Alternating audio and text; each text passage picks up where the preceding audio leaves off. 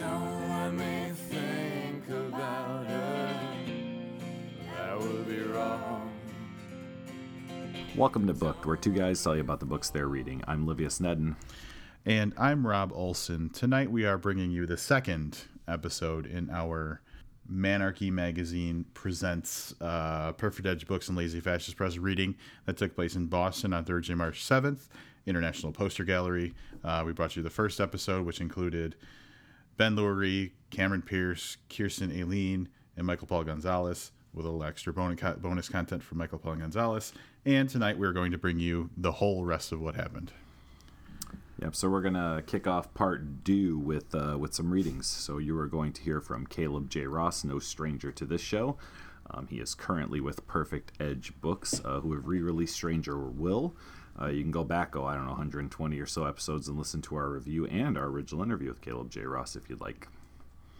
That's right. Following Caleb was a little bit of a uh, last minute uh, last minute addition to the event. Brian Allen Carr, uh, a lazy fascist uh, name, um, who wrote a book called Short Bus, and um, he was there reading, uh, kind of yeah, last minute, but definitely kind of one of the crowd favorites of the evening. Oh yeah, he was a little on the on the energetic side. now, when we were there, I was kind of looking at Caleb's setup he had with uh, the YouTube live stream thing that he was doing, and you could see if you clicked on something, you could see the comments that people were making while they were watching it. And um, uh, David David James Keaton was watching, and he he had some. He's like, I got to get that guy's book. So, yeah, it's definitely something to to enjoy. And then Phil Jourdan, just not to be outdone, reads his entire story um, uh, from What Precision Such Restraint, which, by the way, coolest book title I've read in a while. What Precision Such Restraint. Um, he uh, does it all in a falsetto kind of voice through the whole thing. So, see, maybe if maybe if Brian Allen Carr would have gone first, it really would have kind of driven up the the the quota there on, on what you had to bring for a reading. I know, right? Yep. Uh, the story that Phil read, by the way, is called "Behold the Antique Show: Vomit as a Talent." Thank you for um, pulling that out of wherever you pulled that out of. The book that I'm looking at right now, What Precision Such Restraint, which has a pretty cool cover to it, by the way, as well. Mm-hmm. So um, Phil Jourdan is the editor at uh, Perfect Edge Books, and uh, if you stick around after the readings, we're going to have some bonus content uh, from Caleb J. Ross and from Phil Jourdan. That's right. Once more, I just want to make sure that we mention um, this was an event hosted by Manarchy Magazine and Pay Um, with readers from both Perfect Edge Books and Lazy Fascist Press. And they were nice enough to let us like throw some recorders around and actually like, you know, take it down. Yeah, that was all Manarchy because you know those other guys wouldn't have done anything for us. Yeah. Yeah, they would have just locked the door and looked at us all snooty. Well, you know, I was actually thinking about this, and I'm sure it's just me being me, but I, I, was sitting there. I think we were sitting in a bar, and I was looking around. It was very obvious that almost everybody in this place was was an AWP person. Yeah, and, and like didn't want to talk to anybody and tell them we, we're, we're book reviewers, because you have to understand, like, we're the snooty guys, because we just get to, like, judge them the whole time. Yeah, yeah, yep. So sometimes I think, like, yeah, people are cool with booked, but I think in some ways they kind of look at us like, you know, like we're, like, we're the, we're the Zagat people, you know? Yeah, like punks. Yeah, yeah. And then we could just, like, say if it was good or not. Not that we have any, any, you know, thing to base that on, that our opinions are of any value more than anyone else's, but we walk around like they are. We tell you what to read. We do tell you what to read. Mm-hmm. Um, We're going to tell you what to listen to as well. We are. You're going to listen to this. Here is Gordon Highland, booked alum, um, introducing Caleb J. Ross. Uh, coming up next, we have a man who looks like DJ Qualls, uh, for better or worse. oh, DJ. Yeah. This is Caleb J. Ross. He's my neighbor. Uh, he has a BA in English Lit and creative writing from Emporia State University, who I heard lost their accreditation shortly thereafter. um, his fiction and nonfiction have appeared widely, both online and in print. He's the author of five books of fiction and is a core contributor to the BookTube vidcast. He's a columnist at Manarchy Magazine, just like a lot of us, and is the creator of the Burning Books channel, a YouTube channel featuring humorous book reviews, literary skits, writing advice, and rants. He's really good at writing his own bio. Visit his official page at www.calebjross.com. DJ Qualls, aka Caleb J. Ross. What? I know this is super meta. Everybody say cheese. Cheese. It's video. It doesn't have the same effect. So you guys are wrong. I'm gonna put this down. They were right to clap, by the way. This is for my uh, for my own personal use. Late at night. I just yelled that right in the microphone. I'm sorry. All right. So thank you all for coming out. Um, I just want to reiterate everything that, that Phil said about uh, Perfect Edge books, about Manarchy, about everything he's been talking about, because they are. I've been with a lot of publishers. Uh, Perfect Edge, they just they do it right, and I'm really really proud to be a member of that family. Um, so uh, so yeah, that makes my nocturnal dreams about Phil a little weird. What's the opposite of Oedipal when you're in love with your father? Is that a thing? Anybody? What is it? Electra. Electra. I love it. That's awesome. All right. Well, I'm going to read. Um, actually, uh, the, uh, Perfect Edge re-released Stranger Will. It was released uh, couple years ago, I think. They re-released it and allowed me to put in some uh, some additional content in the back, some stuff that sort of speaks to the theme of the book. Um, it deals a lot with abortion, but in a in not too a, a depressing way. That sounds weird. Um, it's, a, it's it's a book. It's it's really it's kind of interesting. It's one of those books that I could never have written again. I wrote this before I had a child. Now I have a four year old child, and it's a way different kind of book now that I have a kid. Um, I think it just you know just the idea of, of abortion in general is kind of is, is tough. Um, although my kid's an ass, so maybe it's not. uh, so anyway, this thing I'm going to read here, um, one of the appendix uh, at the end, it's called "Strippers with My Son," and it's uh, from a piece that was originally uh, called "Even Strippers Bleed Red" from uh, from Undie Press, which I'm not sure if they're around anymore, but I hope they are. Anyway, so and this is a nonfiction piece. This is a nonfiction piece. Nonfiction piece. Um, okay. Is it true? It's not fiction. so no, probably not. All right. I can safely assume that I am the only person to have ever sat alone in a Hooters restaurant reading Lisa Zunshine's Why We Read Fiction, an exploration, an exploration of, among other things, how the human brain has trouble distinguishing the world of fiction from the world of reality.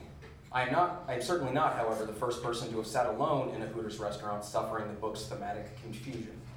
Despite what my textbook academic luggage may imply, I too play the are they or aren't they game anytime I am approached by a set of boobs, especially a set of boobs with tip money on the line. A good friend of mine was set to be married in less than one week. I arrived at this endowed bachelor party starting block about, a, about an hour and a half early, forcing me to decide should I be the creepy gentleman sitting alone reading a book at Hooters, or should I be the creepy gentleman sitting alone eating food at Hooters? I opted for the former, though plenty of kindred loner around me chose the latter, chewing alone, gawking alone, treating the experience as a cheap substitute to the $20 cover strip clubs that pock the Topeka peripheral, Topeka, Kansas. Uh, one of which, the outhouse, was scheduled as our stop number two, and we were, as one bachelor party member stated, once the group finally coalesced in the Hooters parking lot, running late. I respected this man's desire for punctuality, though was no less confused by it, and helped usher the group to our awaiting van. Leaving Hooters, I turned back to the solo men, wishing them all well under my breath, and almost, in, almost invited a particularly sad-looking gentleman to join us. He licked hot sauce from his fingers, the table plateless, silverwareless, and mugless, leaving me to assume his wallet empty and his shame non-existent. But what's sadder, leaving the relative sanitary pseudo peep show that is Hooters, or dragging a stripper, or, or dragging a stranger down with us as we aimed our half chubs toward a strip club famous for its touch all you want and BYOB business model. I left the man alone and reserved all pity for ourselves. The veteran of the group, a man named Terry, father to Into bachelor's friend and cell phone game enthusiast Nathan, warmed our group with a loose joint and equally loose conversation. Terry and I had never met. Nathan and I, however, had been much acquainted over the years. He often made the drive from Wichita to Emporia, Kansas to party with us. Generally, our gatherings consisted of Doug, the bachelor, me, and a handful of bored co-eds we could trick into attending. It takes a special type of partygoer to cross the transom from comparatively sterile outdoors Emporia into an all but condemned college house with sticky floors, sticky, sticky kitchens, sticky living rooms, sticky bathrooms, sticky bedroom floors, and perpetually flooded basement home to crawfish and slugs familiar enough to have nicknames and backstories, being not points of embarrassment, but somehow points of pride. If you bonded in our house, you bonded for life, which is why repeat visitors were so welcome. And Nathan, though he kept his face to the always current handheld video game system during much of these parties, was repeat enough to practically be a brother. Now, now having met his father, and factoring in what I would later learn of him throughout the night, I can assume Nathan's pilgrimages were more escapist than communal. Terry passed the joint around, asking each of us simple questions, focusing on me as we were the only two members of the entourage not formally acquainted. So Doug tells me you have a son. How old? Uh, just, a, just a few months, I answered between coughing fits. I tried to steer the conversation towards its less awkward topics. I hear the outhouse has a fuck room. The father ignored me. the father ignored me. That titty milk tastes like regular milk, just lots of sugar, Terry said. He offered the information casually, like one would to a stranger on an elevator. This elevator apparently in or out a pediatrician's office where all food seminar and the benefits of disgusting eating habits. Years later, when Time magazine would start a culture war by showcasing a four year old breastfeeding child on its cover, my first reaction would have been I've heard of older, much older. The rest of the boys, perhaps calmed either by the smoke or by their long associations with Terry, reacted apathetically. I asked, Why would you know that? I had a baby once. The kid didn't stop us from having sex. When you got a mom's titty in your mouth, you end up tasting a bit of it. Nathan, displaying what I assumed to be a callous tolerance to a household father on titty conversation, focused on late, a late level game of Angry Birds. I was beginning to understand his infatuation as one that began young as a, as a familial bomb shelter, but later expanded into a social one as well. Those images I have of him ignoring drunk girls at 1309 Merchant Street in Emporia, Kansas, in favor of the latest Mario Brothers game, became sad in a completely different way. After a quick pit stop for our B rations and the BYOB equation, filling our cooler with enough beer to kill a stripper, we continued the drive, locking our throats and hotboxing the van until, until we com- collectively expressed second thoughts about our ability to maintain composure at the impending promise of lap dances and cold sores. we were little qualified to sit in a chair, let alone actually be a tra- chair for stripper asses. But we persisted, each in our own way. Me, I overcompensated for my perceived uncertainty by offering the doorman $10 to cover both myself and the bachelor, falling way short of the required $20 per boner toting wise in us. Doug, he compensated by lending me the money without calling attention to the gesture. To this day, borrowing $10 from my friend during his own bachelor party to get inside a strip club ranks high on my list of embarrassing moments. The outhouse is unlike any strip club I've experienced. Beyond its sketchy location, 35 miles east of a dead tree in some forgotten wheat field, the outhouse is famous for its aforementioned BYOB policy and touch all but the boobs etiquette, yet the vagina is mysteriously absent from the no-no list. To keep the sadness theme going, the club has opted to go sans DJ in favor of a sad jukebox attached to a sad rear wall in which the sad strippers put their own sad money for their sad, sad five minutes of stage time. Terry, familiar with the club, helped us navigate the erections to find an accommodating table in a dark corner. I immediately took to the beer, the others took to the strippers. Within minutes, they opened al- alcohol had opened their wallets. I'd never been comfortable at a strip club. I would love to claim otherwise, as I already lack the social prerequisites for manliness. I hate sports, I don't like steak. But I simply can't play an adequate pervert. So while the rest of the group bathed in glitter and shame, I drank and drank and drank. Inebriation allows me to remember four specific events. One, me stealing Doug's attention away from his own saddled stripper to show him cell phone pictures of my son. Two, the near empty cooler with only a few bottles floating among the remnant ice. Three, me attempting to twist off the cap of a bottle only to injure my hand in a way that wouldn't become apparent until 20 minutes later when, after being gifted a lap dance, I noticed the stripper spotted with blood like she'd suffered a machete injury whacking her way through our erection jungle. Suddenly, my own hand throbbed. I looked down to find my arm more red than white with a bottle cap shaped slice in the meat of my thumb. For the rest of the night, I sat silent, mentally preparing myself for faint shock and awe should the trail of blood be tracked to my chair. Of course, the trail doesn't lead my way. Or worse, the trail doesn't lead my way, and the poor stripper gets fired for a faulty tampon. That's a dialogue I'd love to hear when work history inevitably comes up during future job interviews. Event four Terry being cockridden while his son looks on without a stripper of his own. Let that image sink for a second, because that's really sad. Let me not underestimate the visceral poignancy of this image. They sat adjacent to one another Terry, just a few gross dry thrusts from explosion, and Nathan, wishing not for a stripper of his own, but for his Nintendo DS. The next morning, we re-grease our emptied stomachs with a dinner breakfast, with a diner breakfast. Mid-meal, Terry steps out for a cigarette. I follow. The logic of the previous night escaped me, so I wasn't going to let the rationale of glitter-dusted father-son bonding go unquestioned. Seated at a wooden bench just outside a window, looking into the others, still eating, Terry asks again, How old is your boy? I tell him again, three months. He says, If I could give you one piece of advice, it's this do everything you can with him. Go to all of his stupid events, all of his boring games. You won't want to. In fact, you'll think I have every excuse not to do it. But you can't get those times back. You'll be tired and pissed at yourself for, ha- even, for even having him, but do it anyway. I missed a lot with my boy. He glances in through the restaurant window at Nathan, who sits quiet with his nose to a cell phone screen, but I'm making up for it. I wanted to prod him to qualify everything, but I knew already there are concepts of such wouldn't mesh well. We just argue, and certainly I would then feel compelled to approach Nathan, ask him questions about his interests as a father might, his video games, give him a hug even, but their relationship is not my relationship. The scar on my hand is since faded, too soft now for a photograph. I take care at every beer bottle, though, taking the few seconds to test the grip's cap before twisting. Despite Terry's advice, I will never experience this essay with my son. He can play all the video games he wants. I just hope he'll play for fun and not to fill a void of my own creation. Thank you.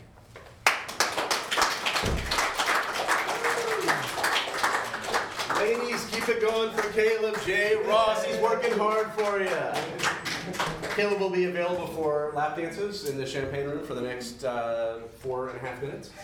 And uh, actually, I think uh, I'm supposed to wipe down the pole after. It's just good, proper etiquette between acts. No?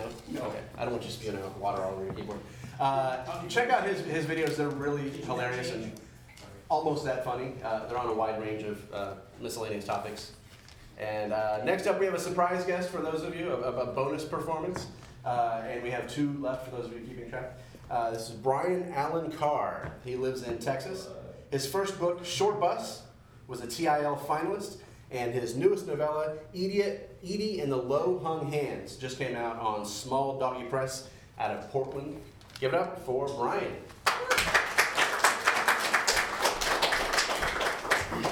Someday I'm gonna make a bunch of fucking money. Come back and buy all the posters. it's place, man. Badass in here. I've never read from this before, live to people, which might be good or bad thing. Just came out. It's my favorite book I've done so far, which is weird because it's kind of a, a, a sword fighting book. But you have to know before I start reading, it's about guys with real long arms, real long arms. They got long arms. Uh, Pickering does me often as we sat on this bench, pointing to women and asking if I knew them. What about her? He said. He pointed to some woman dressed in muted hues, her face slender and her head held high. I haven't seen her in some time, I told him, but it's doubtful that that is your mother. Tell me about her, said Pickering. I can help to look.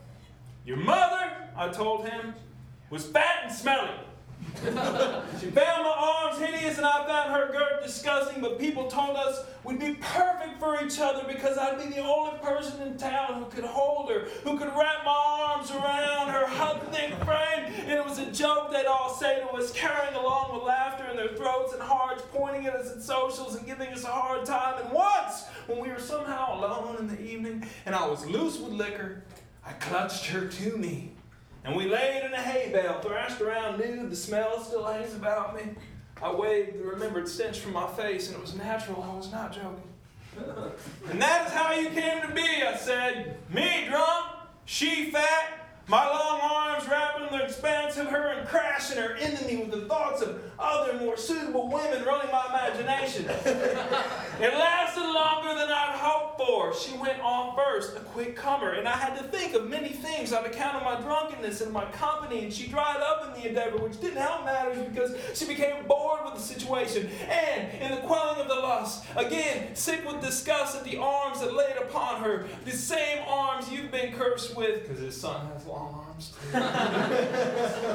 she asked me time and again if I was close, and every time she spoke, it seemed to knock me down the mountain. But like Sisyphus, I endured until the task was toward completion. But unlike he, I achieved, though at the end I did not feel glorious. I didn't get to the top of the mountain with my rock and feel successful. Instead, shame filled every molecule of my being, and I had to drink more, swallowing much liquor, trying to kill the brain cells to contain the memory of it. But as you can see, I was not capable of the task. Pickering stayed silent a spell. I think she'll be beautiful, he told me, no matter her size. I laughed. You are under that impression because you live with the misconception that mothers are good people and that their children should love them. My mother died in a helicopter. and had I known that a helicopter held her ill fate, I would have made sure she'd taken a ride on one much sooner.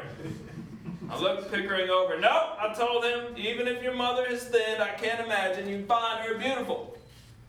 I seriously doubt that the face that would emerge from her thinning, that could be polished out of that mound of cheeks and smelly mouth, would occur to you as anything more than a smudge of something God couldn't be proud of creating. And most likely, seeing it will make you less a person. because now, as you sit here, filled with the hope there are many options available to you. Even after hearing me go on about her, about how she looked, about how she smelled, you could come easily enough to the conclusion that I'm a liar. After all, you already know that I'm not honorable. I have a bastard's kind of son I've no hand in raising, and I murdered children yesterday morning and who were hideous to the eye, and another child two days back who was hideous in his own kind of way, and then I beat that woman, which isn't a good thing, though she deserved it. So I couldn't fault you if you decided to take my words into your mind and spindle them into nothing and force them from your imagination. And in doing so, you could go on believing anything that you wanted to. You could believe that your mother's skin was made from honey, and that her breath smelled of fresh cut mint, and that when she sang, birds cried out in envy. But those options will not be available to you when you see your mother.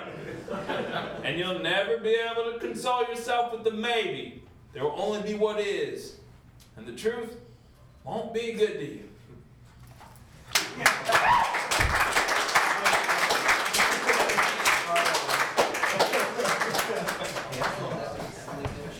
All right, Brian Allen Carr. That was that was exciting. Getting a revival up in here. Phil Jourdan is our final author. It's a treat to bring him to the stage. He's a personal friend and all-around awesome guy. And that's all it says here. You wrote it. No, I'm kidding. Um, he's a Portuguese translator, a musician, and a writer based out of the UK. He's released several albums with his band Paris and the Hiltons. I've listened to them. They're awesome. Awesome. I've even written about them. Yeah. Negatively. Yep. and he's trying to popularize the fusion of rock and literature, and uh, that hasn't quite happened yet, but he's still working on it. Uh, his, his translation work, fiction and criticism, has appeared in various publications, including the Warwick Review and Dissident Voice. His latest release is an electronic rock album based on the word work of William Faulkner. I'm pumped about that. Phil Jourdan, everybody.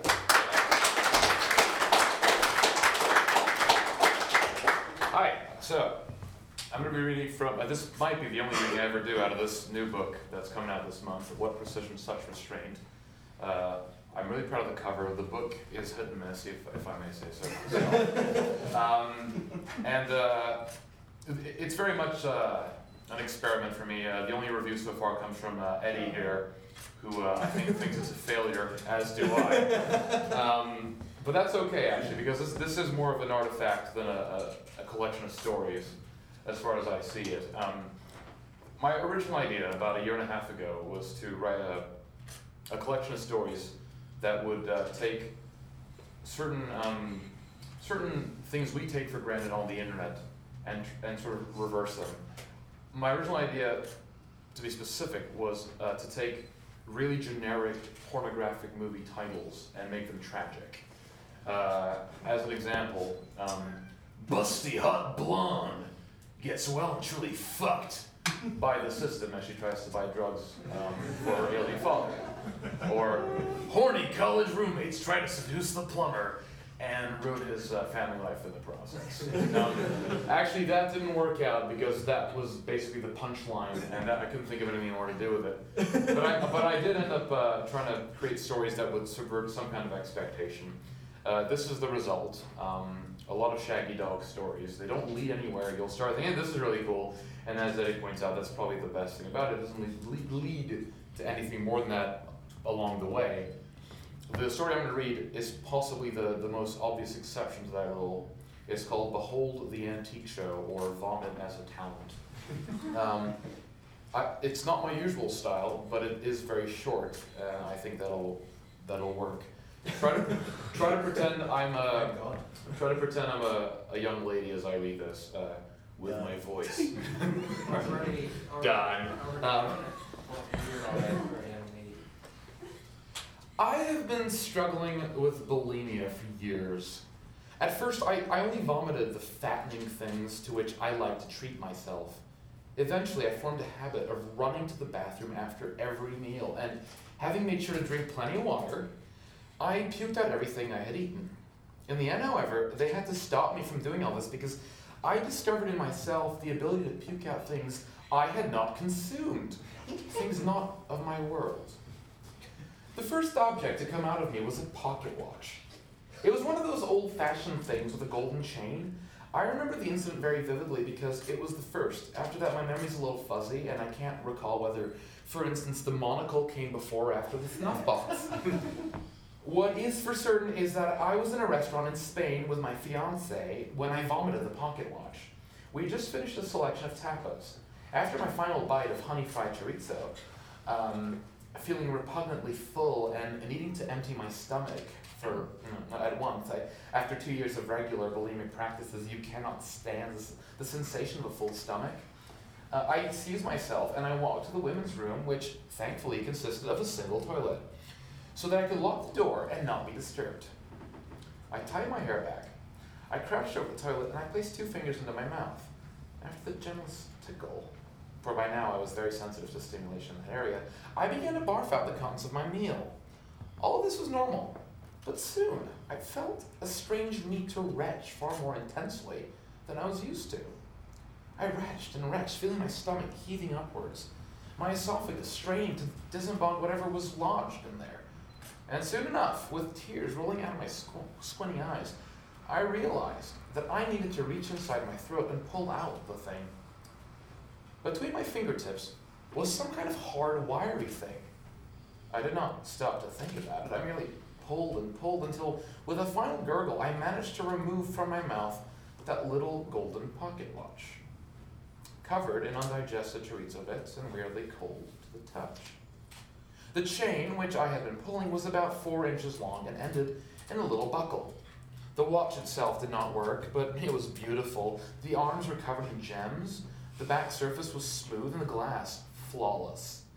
I was so absorbed in my contemplation of this thing that it barely registered how incredible all of it was. Later, when I had carefully washed my new possession and placed it in my handbag and sat back down at the table where my fiance gave me a curious look, I realized I had just vomited a pocket watch and I suddenly felt very unwell. that watch I ended up offering to my fiance on our wedding night. I was in good shape, though not, I will admit, very healthy, and it was thanks to my bulimia, a condition which I acknowledged even then as dangerous and unnecessary, but also a condition which, to be entirely honest, was far more convenient than diet and exercise. I still, I was, I wasn't sure if it was worth carrying on with it. If I was going to start bringing up man-made artifacts, I decided that it was, however. Um, hey, it's Monica Drake. That's this is the best thing. This is the best thing. Hi. It's Monica. I know. Sorry, I apologize. No, this is even better. Um, was it worth carrying on if I was puking up man-made artifacts? I decided that it was. And moreover, that doing it was an easy way to make money. I could simply barf out something precious, clean it, and pawn it somewhere for extra cash. But the pocket watch, as I say, was a present for my fiance. He was delighted, though a bit more suspicious than I had hoped. Where did the watch come from? He did not insist when I told him. I had acquired it from my grandparents' estate. But I could tell he remained skeptical. It didn't matter. The following morning, we woke up as husband and wife, and we spent the day doing husband and wife things. No mention was made of the pocket watch, which I admit caused me to consider my husband an ingrate. After the watch, it took two weeks for the leather wallet to come out. By that time, we'd left Spain. It was an easy one to pick up, uh, to pick, puke up because it was slippery. The date on it said 1880. An old present. I cleaned it up, I put it in a drawer, and I decided to wait for the next item to arrive. It happened five days later, and this time it was a fine mustache comb. A tiny little thing with some kind of stone embossed body. A beautiful toy. Into the drawer it went. And so there followed a semi regular stream of such rare and antiquated items. This went on for months.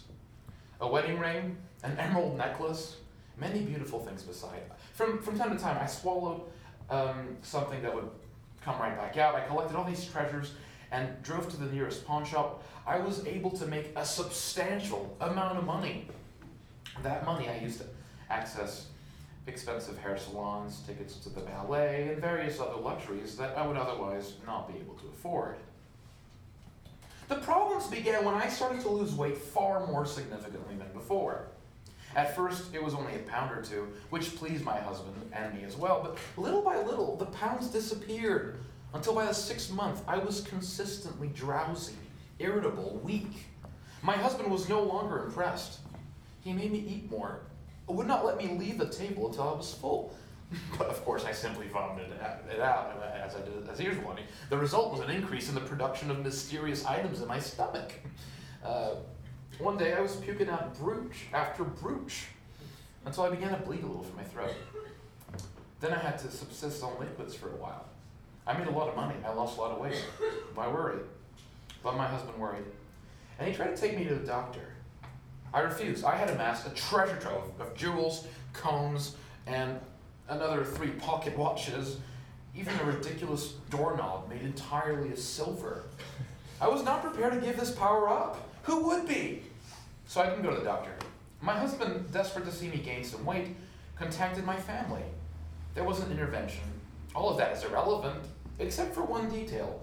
The night of that family intervention, which was all tears and pleading to no avail, I vomited a new type of item a large, clumsy looking rusty key. A key. Now that was worthless, but it, it implied a lock. My curiosity was aroused. From that night forth, I only vomited keys. Useless, variously shaped keys. They didn't open any doors, they only took up space, so I threw them away. I was spewing out key after key after key, and all of them for nothing. The frustration was immense. Where had my talent gone? Why was I being punished for my greed? Was I eating the wrong things? While I was lost amid these thoughts, I don't quite know where I was or how long this went on for, my husband called an ambulance, and they took me to a clinic full of specialists. I'm not sure what they were specialists in, but I suppose it was to do with eating disorders. It doesn't matter. I resisted all the way there, of course, to no avail. Soon, I was alone among dozens of other patients, inmates. they fed me vegetables, fish, grilled chicken, and would not let me out of their sight, so that I was incapable of engaging in my disorder. One night, however, or I suppose it was early morning, I was in my room unsupervised, unable to sleep, and so I decided simply to try vomiting for the sake of vomiting. I had not eaten anything in eight or nine hours. There was nothing to vomit, but I missed the sensation, odd as it might sound. So I sneaked into my bathroom. I was in an ensuite room. It was a fancy clinic. And I inserted my fingers, in fact, almost my entire fist into my throat. And after some effort, I was able to barf up another key. This one was smaller, lighter, shinier. I washed it and I put it under my pillow, then I tried to sleep again. But I could not sleep. An idea was forming in my head. Why not try this key on the lock on my door? And so I tiptoed to the door and I placed the key in the lock.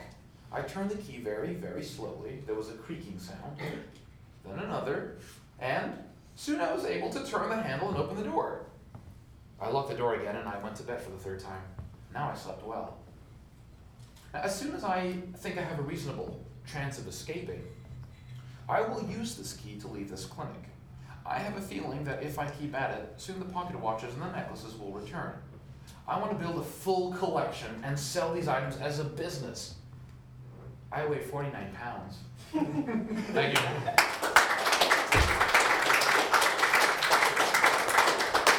All right. Phil Jourdan, the vomitous and concise Phil Jourdan. Uh, we want to um, thank all the authors who contributed, everyone for coming here this evening. Let's have one more round of applause for. We want to thank the International Poster Gallery for letting us come in and sully their stage and uh, all the big time feature moments here.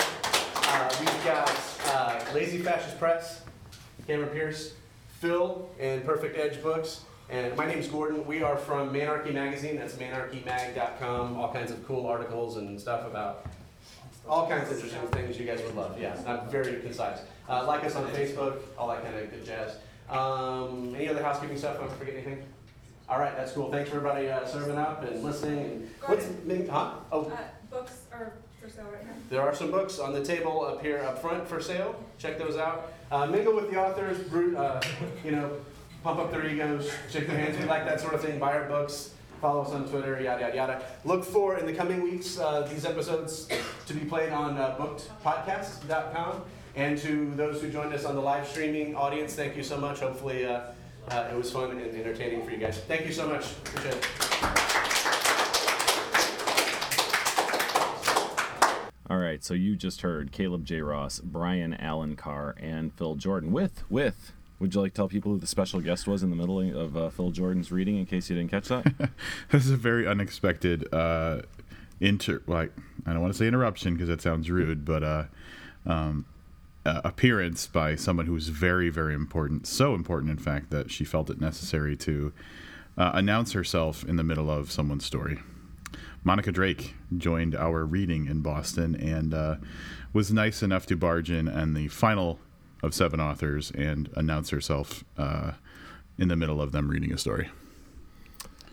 Yes, Monica Drake, whose book, The Stud Book, if you remember a few episodes ago, I mentioned, uh, bought an advanced reader copy on eBay, and we'll be uh, we'll be reviewing that. You know, Rob, what I was thinking is if this would have happened, say, oh, I don't know, six months ago, she technically would have been eligible to be in the book anthology. Technically, yes. However, um, we do have high standards for the types of stories that make it into our anthology. So I don't know. I've never read any Monica, Monica Drake. I was just but- gonna say that's yeah. I, I know I'm not much of a fan of of um, Clown Girl, but you know. Uh, any rate, I guess we should get back to our actual um, readers, the actual guests. So, um, uh, Caleb J. Ross reading a nonfiction story uh, there, which was kind of interesting because I guess that means like, eh, we didn't ask him, but that did mean he went to a strip club and some of one of his friends brought his kid, right? Um, that's what I got out of it. All right. then we had that surprise guest in the middle, Brian Allen Carr, who, uh, no offense to any of the other readers, but man, with that performance, I think that's all anybody was talking about after the reading. Yeah, he made his mark. He was unexpected. He was not on the bill for the evening and was thrown in very last minute. Um, I actually saw uh, Cameron Pierce hand a note to Gordon more than halfway through uh, with the basic information for Brian Allen Carr. So it was a very, very last minute thing, but uh, it worked out well. I think everybody really enjoyed it. I, uh, we're gonna have to keep an eye on that guy. I may have to add Short Bus to my non-booked reading list. Yeah. And then uh, Phil Jourdan with uh, his story. Uh, oh, what's it called? It's from What Precision Such Restraint. And um, it's got such a good title. Hang on, I'm going to it right now. You can hear me opening my book. Something or vomit as an art form. Beyond, I'm sorry, Behold the Antique Show, Vomit as a Talent. Ah, talent, damn it. You were so close. But uh, definitely an interesting story and a great way to end off the reading. Yeah. All right, and then uh, we promised you bonus content. It's not just us uh, yapping at you about what we thought of uh, Monica Drake or, or Brian Allen Carr, but we have two interviews to do here. So uh, the first one, Caleb J. Ross, no stranger to booked listeners. He's been uh, been with us, I think, three times previously, and uh, we talked to him a little bit about his reading in Boston. Yep. Then uh, right after Caleb, we're just going to jump directly into conversation we had with Phil Jourdan, the founder and the head guy over at Perfect Edge Book. He's also books. Did I say book? You did. He's And they also were. What, you know, like a year ago, they were Perfect Edge book, but then they put a second one out. then they're books, so they had to go and change their whole file for a new company name and everything. It's a lot of work. Uh, Phil Phil was nice enough to join us for a little while, uh, work us into his very busy schedule. Like I said when we were talking to him, uh, he was in uh, Boston for AWP, and it seemed like we saw just a blur of Phil as he ran into the room and ran back out because he was pretty much just constantly in meetings and stuff. I will forever associate the sound of a door slamming with Phil Jourdan, like the other way around. Like every time I think Phil Jourdan, I hear a, door closing somewhere. It sounds so final and negative. Well, I don't. No, no, I don't mean it that way. But that's what it was. You're right. He's like, hey, everybody, let's go down. All right, I got a meeting. Got to go. Like, so you'll hear a little bit about why he's such a busy man here in this uh, in this interview. But first, we bring you Caleb J. Ross. Caleb, welcome back to Booked. It's uh, it's been a few months now. Thank you. Yeah, it has been. Uh, I, I'm glad to be back. That restraining order. I, I didn't know restraining orders had like expiration dates. Apparently they do. Uh, Companies do it. It's it's a very weird system, bureaucracy and all, but it works out because it gets me closer to you. Uh, uh, all right, to get kicked off, uh, Perfect Edge re-released Stranger Will, which was uh, one of the reviews that we did early on. I think it was episode nine. um, at, at Booked here. Uh, do you want to tell us what it feels like now that it's re-debuted um, and you've had some time with the book? Uh, like it's settled for a while, now it's coming back out. Yeah, it's actually uh, a, a more interesting than I really thought it would be. I figured it would be basically nothing but a band aid between the release of one and the release of other, and it's just sort of a patch from from one to the other. But really, it, it's it's pretty interesting in that most of the people I knew personally and was able to sell it to directly myself that first go around have already experienced it, have already read it. So the second go around is really uh, there's nothing left for me to hand sell, so to speak. So I'm really able to, or really actually be forced to, not by the publisher, but by myself, uh, to uh, go out there and, and get it in the hands of people who might not have heard of me otherwise. Uh, so I've been doing a lot, probably more, or I, I should say, a different type of promotion in this uh, in this this go around, and uh, being able to you know work with Phil Jourdan uh, directly. I consider him a friend, so it was really easy and nice to be able to work with him and creating additional content for this release, which is obviously uh, something I really felt really important. I didn't I didn't want people to feel gypped if they if I didn't want people if one feel compelled to buy a second copy if they're my friend, even though they had a first copy, because that would just be dumb. But for those people who did feel compelled, I wanted to make sure that they got something a little extra. So there was that additional content in there. So it's been a lot of talking about that additional content as part of this new uh, this new uh, round of, of marketing, I guess. So our listeners uh, heard you as part of your reading um, some of that additional content. Uh, do you want to kind of expose what else might be in there? Yeah, actually, um, and let me reach back here and just see because honestly, I can't remember all everything that's in there. Some of it's been uh, been previously published online. Uh, so there's actually an exploration by Pablo D'Stair for that he wrote for uh, Sunday Observer, which is a Sri Lankan online news newspaper or I guess news screen something website, and uh, he he did an exploration about that and in typical Pablo D'Stair fashion. So it's very sort of in your head and, and, and very uh, intellectual, but without feeling boring or anything like that. So I was really honored to, to be able to allow that to get published in here. Um, there's an interview that Nik Korpon did with me um, for No Journal uh, back in 2011, um, which I don't know if that's still online. So this might be the only place to actually get it, to be honest. Um, I did a uh, an essay for uh, Stranger Will in, at the Nervous Breakdown back in 2011 as well. That sort of that was called In Defense of Stranger Will. So it was my way of trying to defend it, uh, considering its content. That wasn't an easy thing to do. And so, uh, and, and, then also the piece I read, which is a short, uh, a nonfiction piece about um, my experience at a strip bar, uh, bleeding on a stripper, basically, is, is the climax of that uh, experience. Most climaxes with strippers don't end in blood, from from what I've heard. Not for you. Not for me. I never. I, I was going to say something gross. I won't though. So anyway, that's about it. Uh, but yeah, good stuff though. Uh, and also the the story itself is is pretty much the same, um, with uh, it, it, with the exception of some edits and some some better you know editing and things like that. So um, yeah. Very cool. Hey, so uh, like we said before, Perfect Edges, who's releasing this, is a re-releasing, I guess. Um, still a young imprint. So how would you say uh, your experience with them is versus your experience with other publishers you've worked with? Um, it's been amazing to be honest with you, and, and I obviously am still under contract with some of those previous publishers, so I can't badmouth anybody. But um, I've, only with, uh, I've only worked with really small presses in the past, micro presses, some people would call them. I mean, just basically they put out a couple books a year. There's no marketing really incentive behind it. It's uh, it's it's really sort of a, a labor of love, both on the writer and the publisher side. Um, and this is, I would think of. Perhaps a bit of a step up from that, even though it's still very much a labor of love, uh, labor labor of love, and uh, it's not you know it, no one's getting rich off of this or anything, but it's a little step up in the sense that I, it's part of a larger machine, and, and in this case, I think that larger machine is actually a good thing. Not to mention, I'm I'm working directly with Phil Jourdan, who is just uh, one of the most passionate people I've ever met when it comes to publishing books, writing books, talking about books he's a true intellectual without being a d-bag, uh, which is rare to find, I think. and and so he he makes it all just worthwhile. It's really it's him that it makes the publishing experience so great in this case. Uh, if it was anybody else heading it up, I, I wouldn't. I, I don't think I would have tried it. Very cool. Um, our listeners also heard a little bit about your uh, your YouTube channel, which has been a focus for you um, recently for the last you know, six, seven months at least.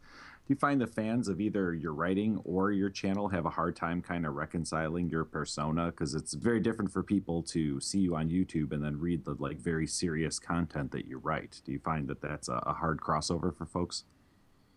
I think it is. Uh, you know, my my first introduction to public was with was with like Stranger Will. So most people hadn't had thought of me probably as this sort of depressing person. Um, so I think for the most part, the crossover was difficult for people who who might have only read Stranger Will and then come to the YouTube channel and realized that's not at all what I am. Uh, I, I do. I feel though the people who found me first through the YouTube channel and then read Stranger Will, um, they they were able to be braced braced. Uh, I was able to you know uh, sort of uh, put the caveat on there that if you read this book, know that it's completely different. I actually did a giveaway of the book. I found that the whole YouTube community, and there's a sub community called Booktubers, which are people who make videos about books. And uh, I, I, feel that they're they're very they're extremely passionate about books, and um, so I, I had a, a, giveaway where I just gave away basically a copy to anyone who wanted one in exchange for a video review. Uh, it didn't have to be a positive review, negative review, it could be anything. And they were a lot of them were a little bit shocked when they did read it because a lot of those readers, and I don't know if this is a, if this is due to me and my personality, but a lot of those readers on that community read young adult fiction, and so this was definitely not young adult fiction. it was definitely a bit of a shock to them. So watching some of them are actually quite quite funny and entertaining, but there's actually a friendship level too. So I, I feel as though they kind of got to know me personally through the YouTube channel. They saw that I was kind of a a, a, bit of a, a bit of a hopefully funny guy. Uh, so it made it probably a little easier to digest the book, I think. Um, at the risk of being overly self-congratulatory, I'd have to say that um, maybe one of the a good crossover example of, of seeing you in both elements would be live readings because uh, you see that kind of funnier, quirkier side of your personality, but at the same time, like uh, you get to see the stories that you write, which are typically more serious. So um, I think that might be something you should basically push to everybody that's on your YouTube channel.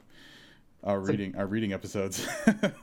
probably a really smart idea, actually. I and I, have always been really aware of that too. I think in a reading environment and, and the and the the readings that, that you guys uh, recorded uh, for the Manarchy reading in Boston, the, I, it's it's it's a good thing to see because you are a good thing to hear, I guess, because uh, one readings I think are always better when they're short and funny.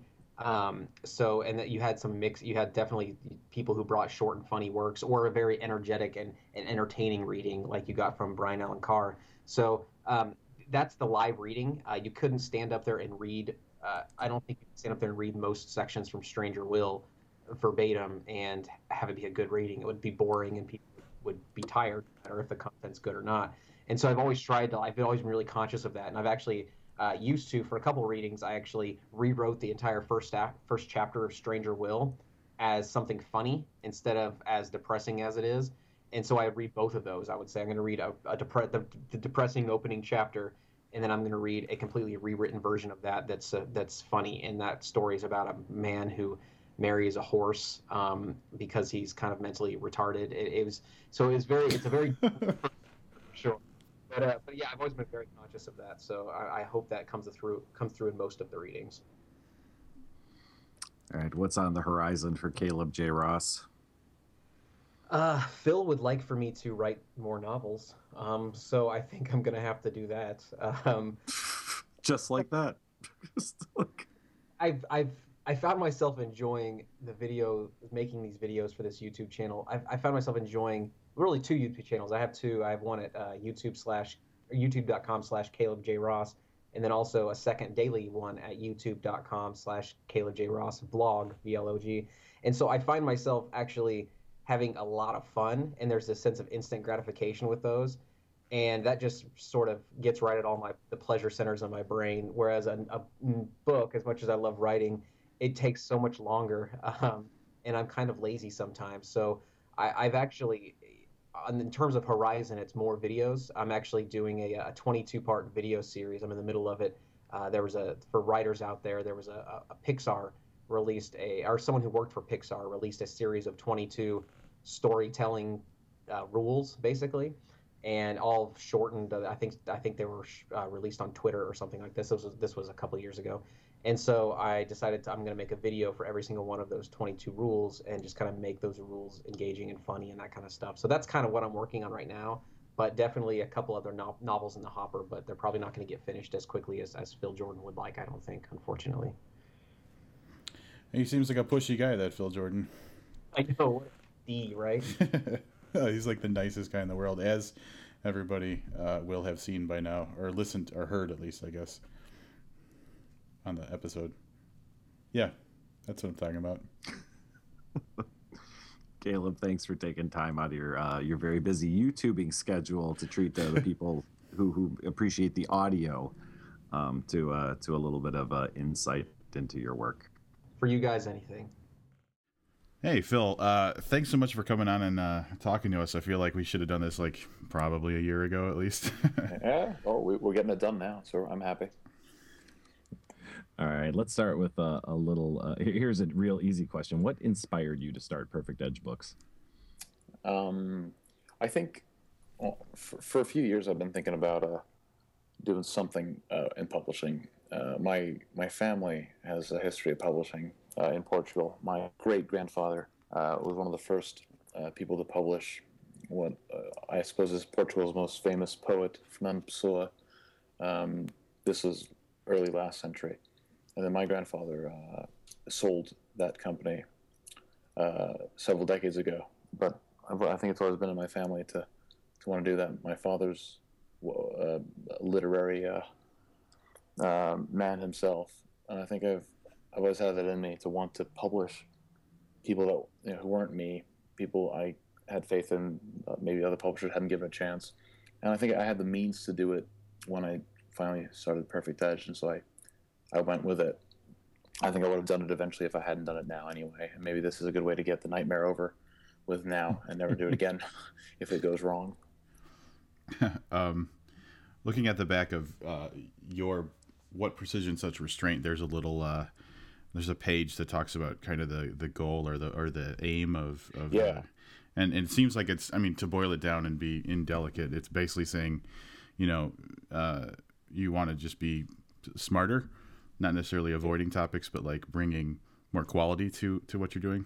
Yeah, I find uh, I find, I mean that that last page isn't going to be in every book we publish. It's sort of the you know the first few ones at least, just so we can we can make sure people understand what we're about. And I think what we're about is um, not not being deliberately idiotic uh, just because transgressive automatically means uh, uh, marketable, cool, uh, and interesting. I think a lot of the issues I've had over the years with people in my networks who were writing uh, transgressive fiction or fiction that in any way is edgy is that they think that edgy sells fiction um, uh, automatically. It doesn't. And a lot of the people I've read over the years who are writing with me or sort of getting published along with me now have learned that as well. You can't just be edgy. You can't just be offensive. You can't just be transgressive it happens that a lot of the writing networks I was involved with, and still am, um,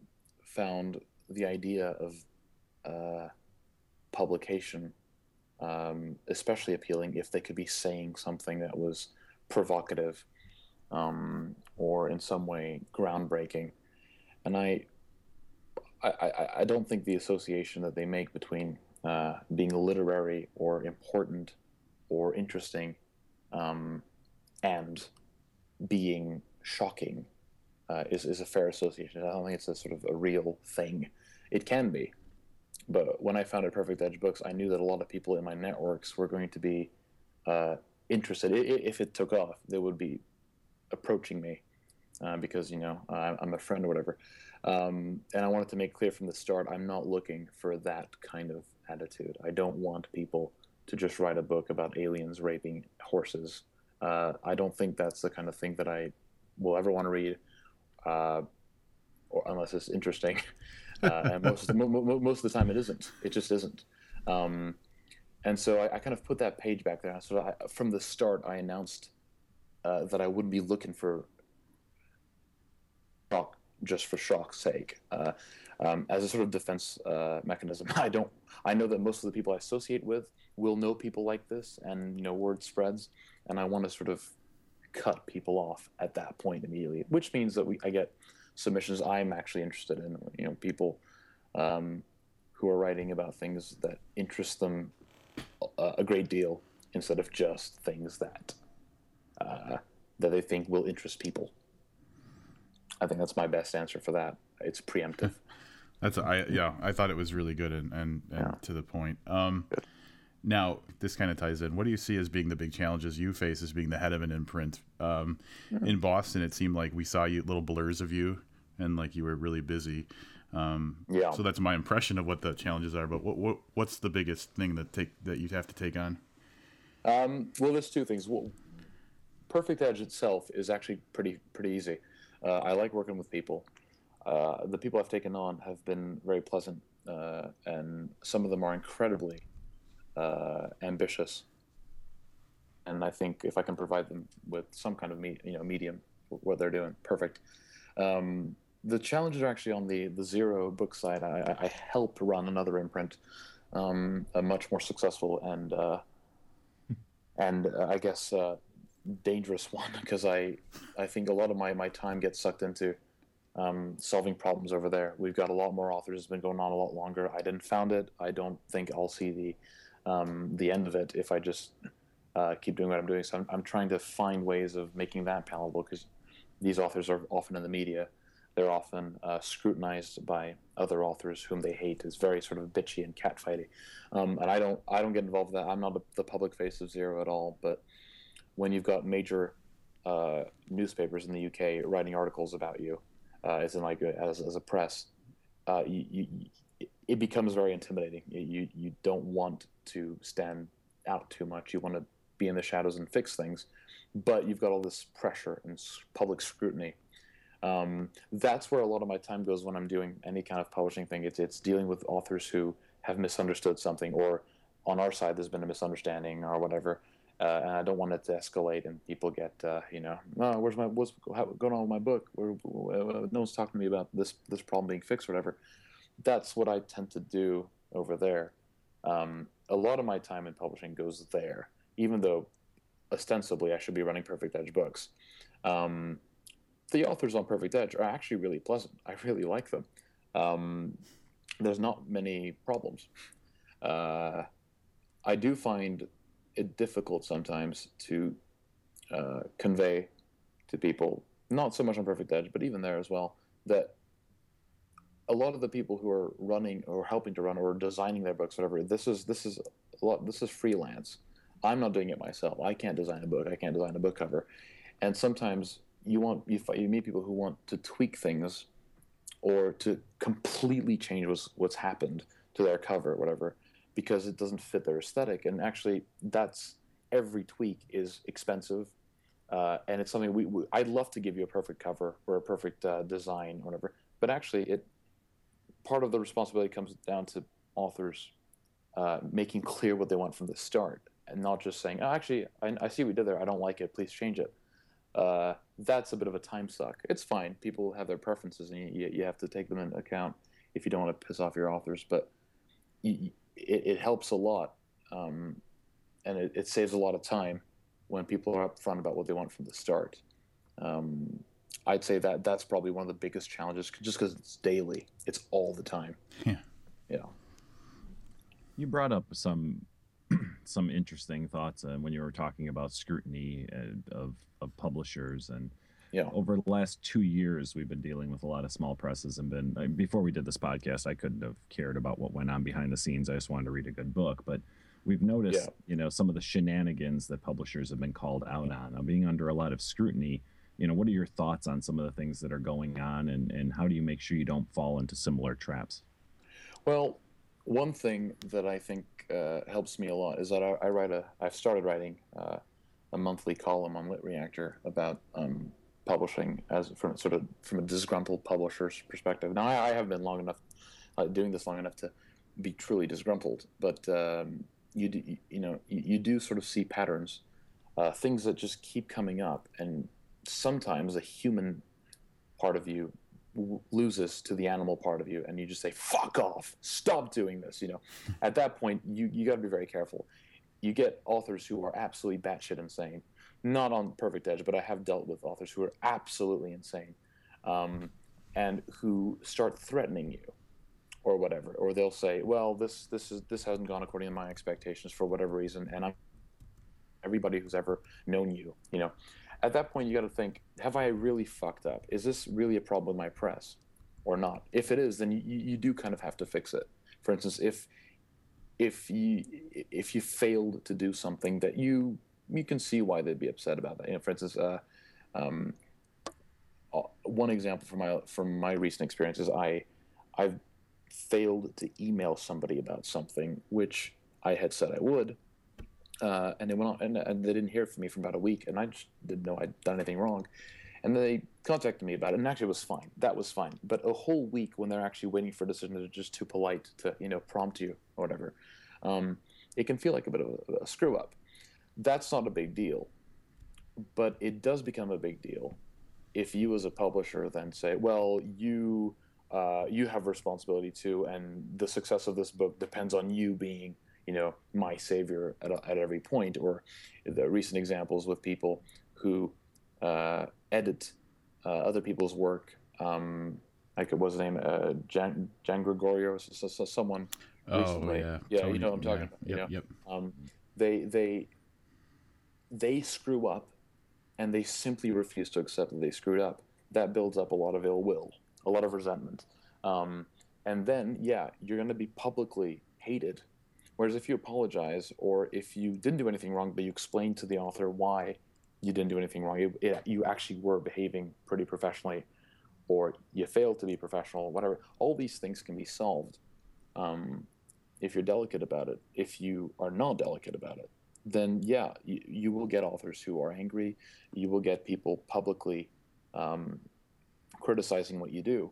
Um, I think a lot of what's happened with Perfect Edge has been very positive. I've had authors who, my friend Andrez Bergen, um, uh, whose book 100 Years of Vicissitude did very well back in January, um, was initially disappointed by the marketing efforts, and we, we you know we try our best, you know, but he just he, he was disappointed the book wasn't selling enough back then, you know. Uh, and he, he brought this up with me, and it struck a chord because I know that one of the weaknesses that any small press will face is getting books reviewed. Well, what am I supposed to do? I I, I talked to him about it. I got his. I asked him for his feedback, uh, and I've, I've I tried to make changes, and you know it, it has paid off. Um, but you, you have to be able to know that authors, each of the people you're dealing with, is an is a person living every moment as that person.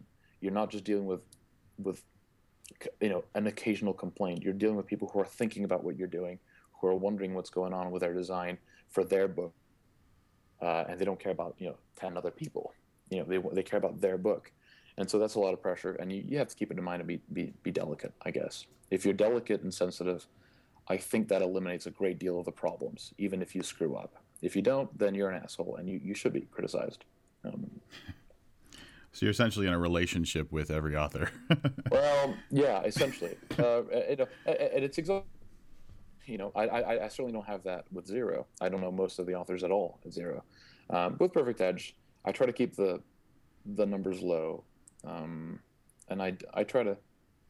I, I like to talk to people uh, and find out what's going on. I back in December, I wrote an email to uh, most of my authors. In fact, whoever was on the list, and I said, "Listen, we've been most of us have been working together for about a year or a little longer, whatever. Uh, give me some feedback. Give me some honest feedback.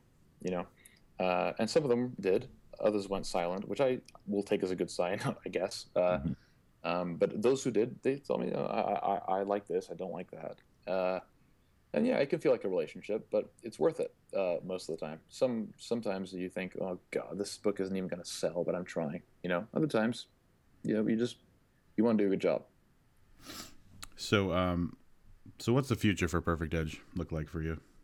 Um, I'm hoping that uh, enough authors on the uh, well on my list get established, uh, or help. I, I, as long as I can help them get established in some sense, I think I'm doing a an okay job. Um, I don't think Perfect Edge is ever going to be the kind of uh, super ambitious um, press that you will find um, if you search for a couple minutes. I don't want to change this, the world of literature at all. I think that's not what I'm here to do in my in, in my publishing life.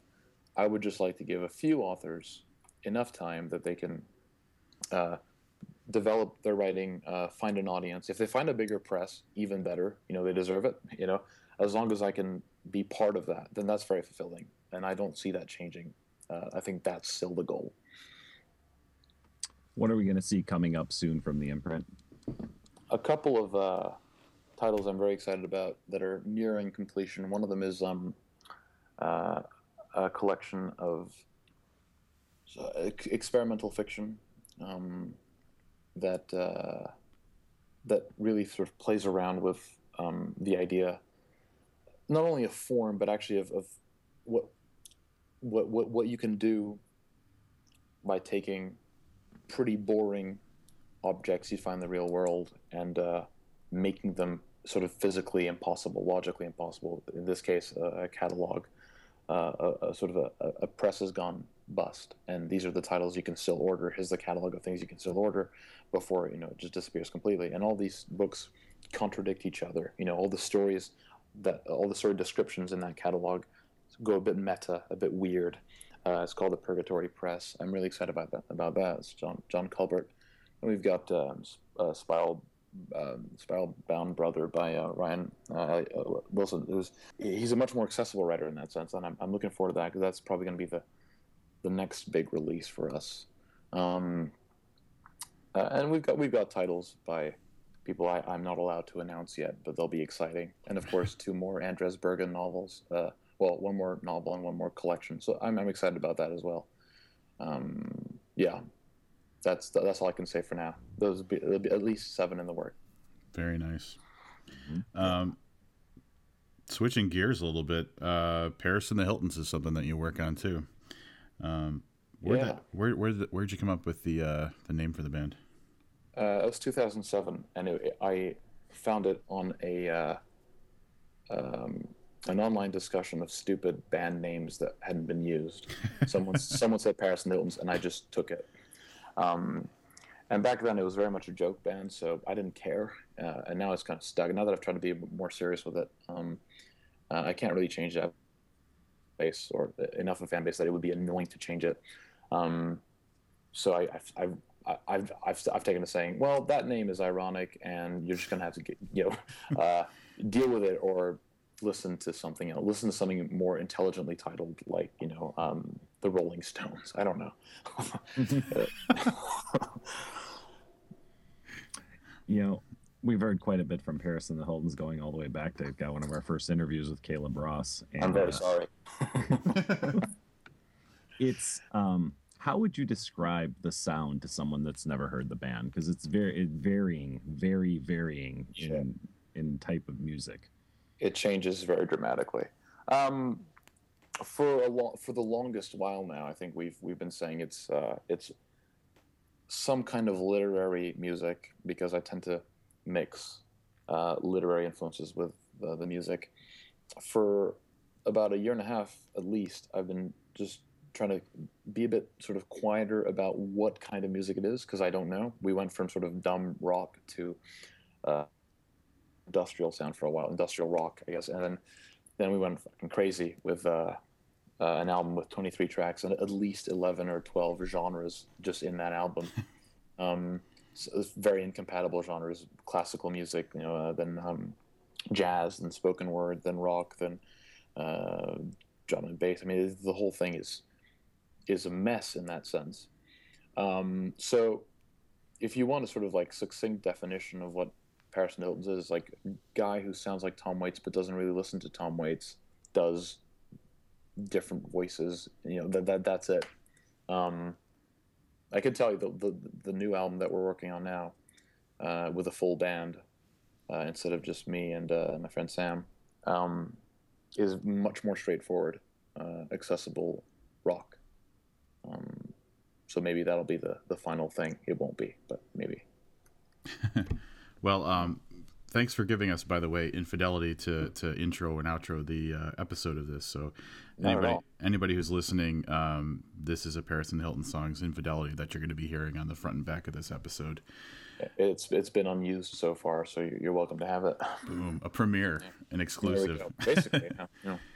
Um, so what are you working on uh, personally right now, In, in terms of literature, you mean, or any kind of creative thing you're working well, on? it's very much writing at the moment.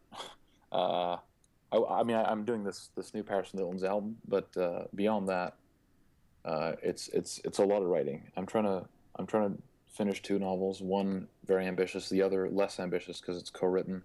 Um, the less ambitious one is um, an, a, w- the end result will be a book that has one half is just like the, the, verso page would be text and the recto page would be um, uh, piano notation. Um, so the whole book will look like a mix of musical score and a novel, and it'll you know the, it'll basically be like a sort of piano or classical soundtrack to what's going on, the story of a young composer. So that's that's that'll be fun. I'm writing that with my my friend uh, Sam, who um, runs Paris and the Hiltons with me. He's the he's the the talented side. I do the growling. Then there's the other side, which is going to be the other side of my life, which is going to be um, a novel called. At the moment, I'm calling it No with a full stop. I think I might take out the full stop depending on what I can get away with. And this is uh, this is something I've been working on for a couple years. Um, I've shown it to very few people. I don't really know how long it'll take, but hopefully by October or so, I should have it uh, done. It's uh, it's a novel about a disintegrating marriage and um, and two generations of people fucking up. Basically, that's all I've got in my mind at the moment. Well, we'd like you're obviously very, very busy. We didn't even touch on some of the other things we know you from this episode, but uh, I can, I can do a couple more questions if, uh, and then I gotta go. um, we just want to thank you for taking time and uh, to come on and talk to us. And best of luck with uh, with New Paris and the Hiltons, and and with Perfect Edge Books. No, thank you. I uh, it was nice to meet everybody uh, at AWP, and um, I wish you guys a continued success with book as well. All right, and uh, that was once again Caleb Ross starting out. We did uh, a, a few minutes talking to him about uh, what he's got coming up, the re-release of Stranger Will, his relationship with Perfect Edge, and uh, stuff like that. YouTube, YouTube, YouTube. We lots of- talked about YouTube. He's such a YouTube dude. I don't know. Uh, I, I will admit though that every now and then I just go seek out his YouTube videos because they're pretty consistently entertaining. He's an entertaining guy. Mm-hmm. So.